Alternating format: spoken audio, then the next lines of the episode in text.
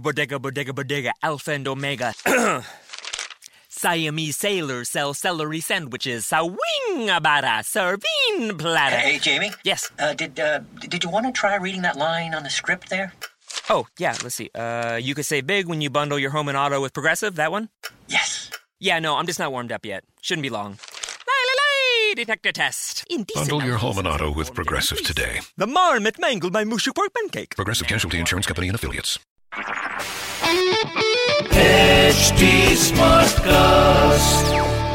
आप सुन रहे हैं एच डी स्मार्ट कास्ट और ये है फीवर एफ़ प्रोडक्शन निशांत के साथ और ये शहर का महा रेडियो है। क्या माहौल चल रहा है? तो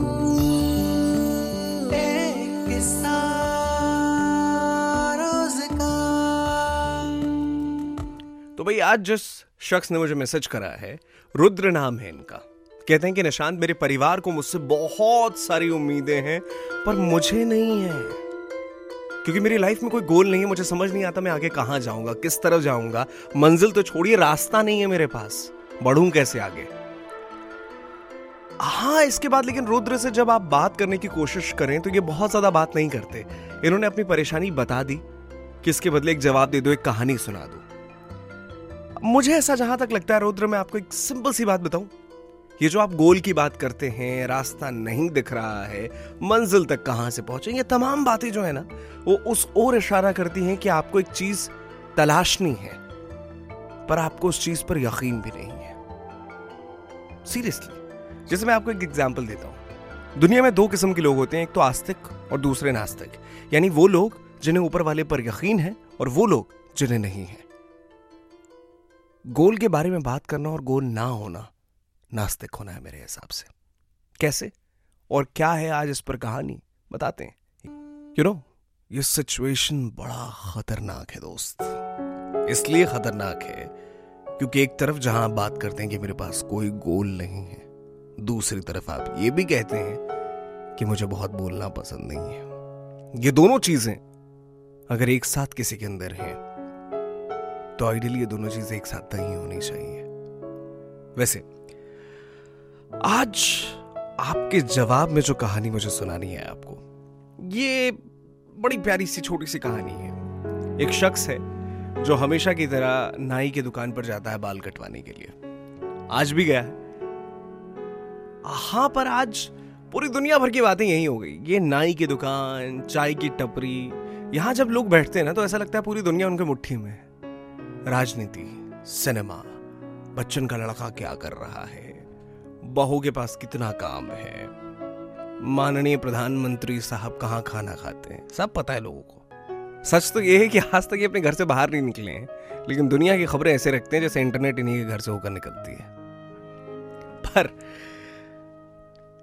नाई जो अपना है इस कहानी में, ये थोड़ा आउटस्पोकन आदमी है। ये बोलता है और कई बार ज़्यादा बोल जाता है। आज ऐसे ही ये बातचीत में कहता है, भगवान जो है, होते ही नहीं है। अब जो आदमी वहाँ बाल कटा रहा है, उसके लिए ये बात सोचना और मानना बहुत मुश्किल है, क्योंकि इसे ऊपर वाले पे फेथ है यार, भरोसा है। तो इसने आर्ग्यूमेंट करना शुरू किया। कैसे कैसे कह सकते हो तुम भगवान नहीं है? उसने कहा कि बस भैया, आपको सामने ये जो गाँव है ना वहाँ एक गली में जाकर खड़े हो जाना है। खुद ब खुद समझ में आ जाएगा। गली में खड़े हो जाना है? खैर, गली में खड़े होने से क्या मतलब है? वो शख्स जो बाल कटवा रहा था, उसने पूछा कि भैया, गली में ऐसा क्या है? कहता, गली में ऐसे 25 लोग मिलेंगे तुम्हें, जिनकी उम्र निकलती जा रही है। परेशान है, बीमार है। एक छोटा बच्चा है जिसके पास खाने को पैसा नहीं है, रोटी नहीं मिलती यहाँ के लोगों को, इतनी गरीबी है कि हर इंसान उस बीमारी में सड़कर मर जाता है। भगवान कहाँ है?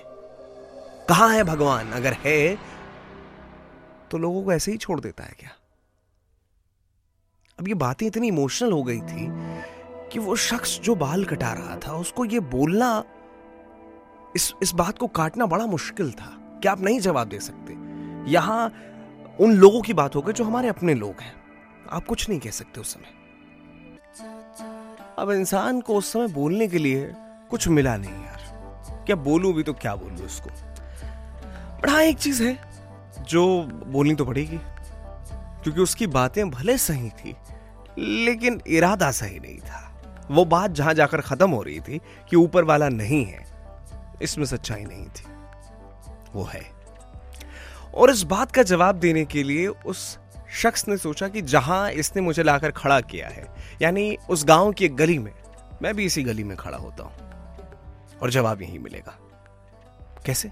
उस गली में कुछ देर खड़े रहने के बाद एक चीज़ समझ में आई कि सामने से एक बड़ी अधेड़ उम्र का इंसान आ रहा है। गरीबी बहुत है उसके अंदर। ऐसा लगता है जैसे सालों से नहाया नहीं हो। मटमैली सी शक्ल है। बदबू आती होगी। देखकर बड़ी घिन सी आती है उसे। एक ऐसा शख्स सामने नज़र आता है।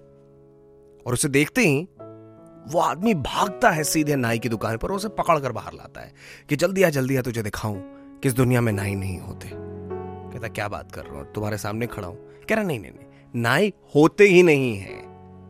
ये देखो, ये आदमी, इसके इतने बड़े दाढ़ी, मूछ और बाल निकली पड़ी नाई होते तो ऐसा थोड़ी होता ये।